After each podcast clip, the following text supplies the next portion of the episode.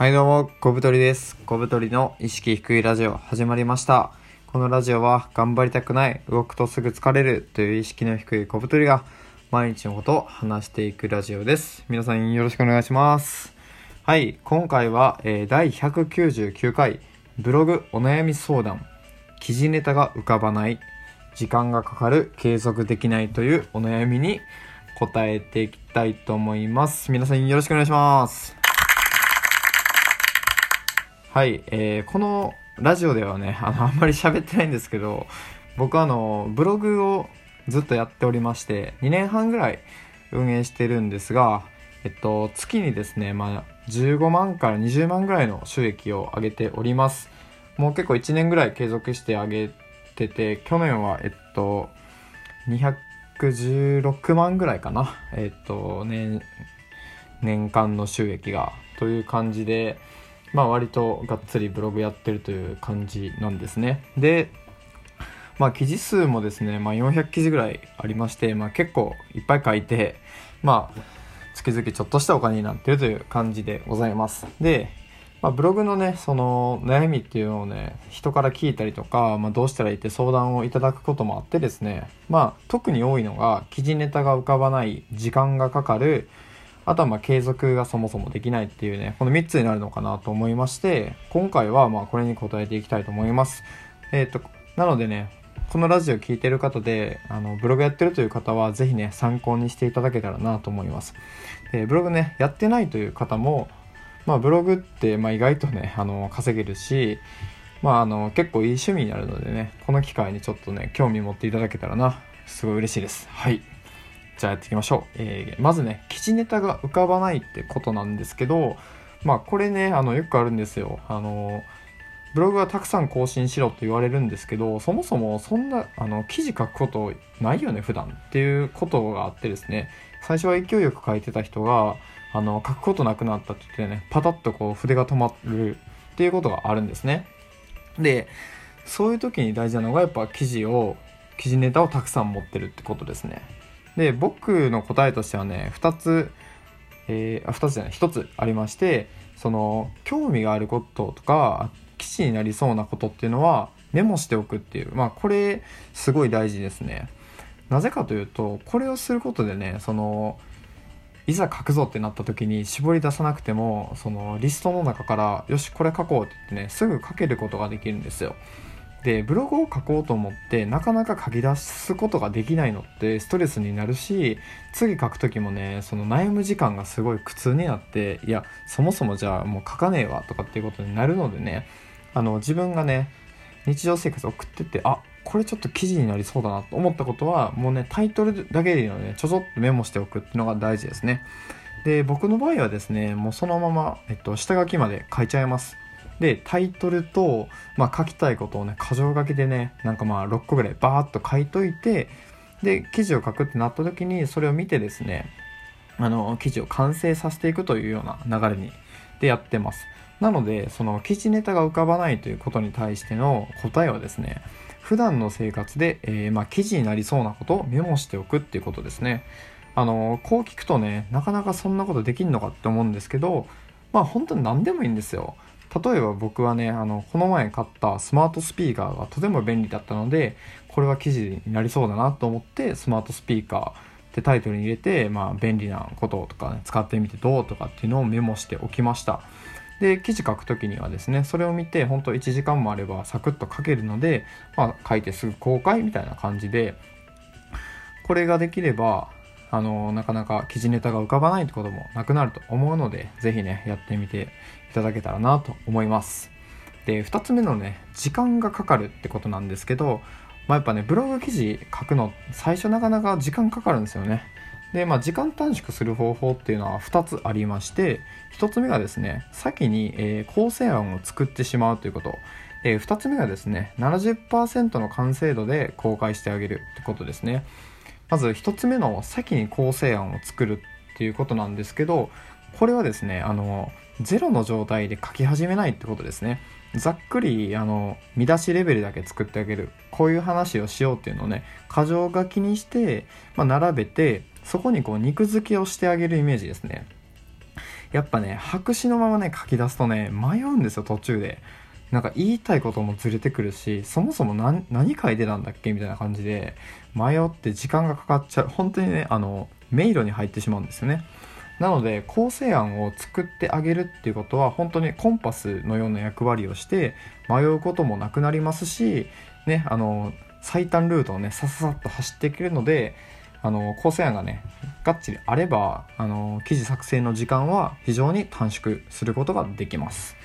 で2つ目のですね70%の完成度でも公開するってことなんですがこれはですね何かと言いますと、まあ、公開のハードルを避けてしまうということですね。でこれでね改善したいことは完璧主義をねなくすってことが狙いなんですよ。ブログ公開できないとかね時間がかかるっていう人に多いのがとにかくその100%の完成度で出したいって人ですね。アイキャッチにもこだわりたいしその中身の画像とかあとは文字の装飾とか自分の持てる100%の力を発揮いやもっとね120%の、ね、完成度を作りたいみたいな人がいるんですけどまああのブログってね後でねあの書き換えあの何度でもできますので全然ねあの70%で公開して大丈夫です。で、あの、それが納得いかなかったら後であの追記すればいいし、その120%の記事を書くために、例えばね、1ヶ月かかるより70%で出せるなら出して次の記事を書き始めた方がその全体の記事数が増えるので絶対ねそっちの方がいいんですよ。なので特にねこだわりたい人とか完璧主義だなって自分でね思い当たる節がある人はちょっとしんどいかもしれないんですけど70%の完成度で記事を公開しましょう。であの納得いかなかったら後で追記してください。大体ねあの1回公開してしまうとどうでもよくなって追記とかしなくなるのでうん。とりあえず公開してしまいましょう。でなんかね僕がそのブロガーさんの発言でめちゃめちゃいいなと思ったのがあってそれはですね公開しないと作品にならないと言ってて、まあ、どのねそのクリエイティブなことでもそうだと思うんですけどブログ記事もね下書きのまま眠ってちゃそれは記事じゃないんですよ。人目に触れて初めて記事になるんで勇気を持ってね公開しましょう。で最初なんて見られないんで全然気にすることはないっすよ。うん。僕もねあのその月ね 600PV とか本当に全然誰が見てるんやとか俺しか見てないんじゃないかとか思ったこともあるぐらいあのしょうもない記事をねあの70%ところは多分40%ぐらいの完成度で出してたのでまああの皆さん気にすることなくねバンバン記事公開しちゃいましょう後でね書き換えればいいのではいで3つ目の悩みがですね、まあ、継続ができないってことですねこれはですね、まあ、一番多い悩みですね。あの、ブログを1年継続できる人って全体の3割のみなんですよ。そして2年継続できる人は1割しかいません。ということはですね、ほとんどの人はブログ記事を1年間書き続けることができないんですよ。まあ、それぐらい難しい問題ってことですね。で、その、どうすればいいかってことなんですけど、まあやっぱりその僕はねブログ更新を楽しむことがね 大事だなと思ってますなんかすげえね嘘くさい宗教家みたいなこと言い出したと思ったかもしれないんですけどまあやっぱね楽しくないと続かないんですよねで楽しむためにはどうすればいいのかってことなんですけどまあ仲間を作るっていうのは結構いいのかなと思ってます同じようにブログを更新して頑張ってる人、まあ、できれば同じぐらいのフェーズの人がいいですねを見つけて、まあ、励まし合って頑張るとか。で、僕の場合はですね、最初一人でブログを書き続けて、なんかよくわからんまま30記事ぐらい書いて、これ大丈夫かなと思って、そのブログやってる人いないかなと思って、ツイッターとかで調べて、で、オフ会に行って、で、あの、ブロガーの人と仲良くなって、その人と毎日こう記事を書いて、なんか読んでもらうとかっていうことをして、まあなんか割と最初頑張ったので、仲間を作るっていうのは結構いいですね。で、その他にね、まあ、ちょっと、冷静に2つありまして、やるべきことは。1つはですね、毎日作業時間を確保するってことですね。当たり前なんですけど、記事を書く時間がないと、更新ができないんですよ。超当たり前ですけどね。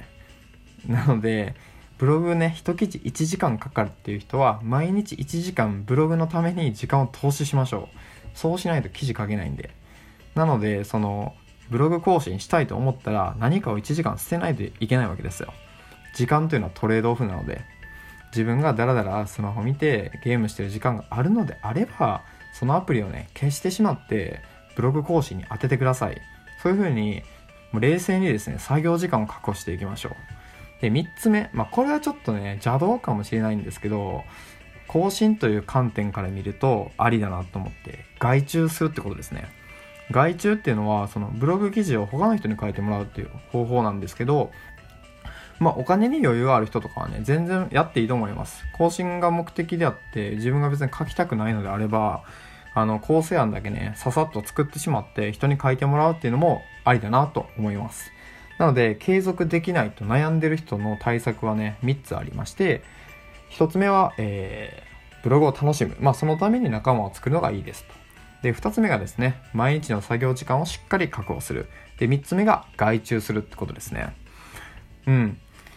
こういう感じです。ね、あの、ブログっていうのはね、とても難しいものです。本当に。難易度も高いし。人間っていうのはね、目の前のお金を優先してしまう習性があるんですよ。なので、いつ売り上げが発生するかわからないブログ記事を書くよりも、他のね、側近性の高い仕事に行ってしまうんです、目が。ただ、そこをね、ぐっとこらえて、今言ったようなことをちょっとやってみてですね、ぜひね、皆さんもブログ、あの、更新していきましょう。僕もね、あの、日々、日々じゃないな、月、月10記事ぐらい頑張って更新してるので、皆さんもね、僕と一緒に頑張りましょう。あの、ブログ更新してる人僕は好き、好きです。応援してます。はい。ということで、今回はブログお悩み相談でした。えー、相談ある人はね、ぜひぜひ質問箱からどしどしご連絡ください。では次の放送でお会いしましょう。さよなら。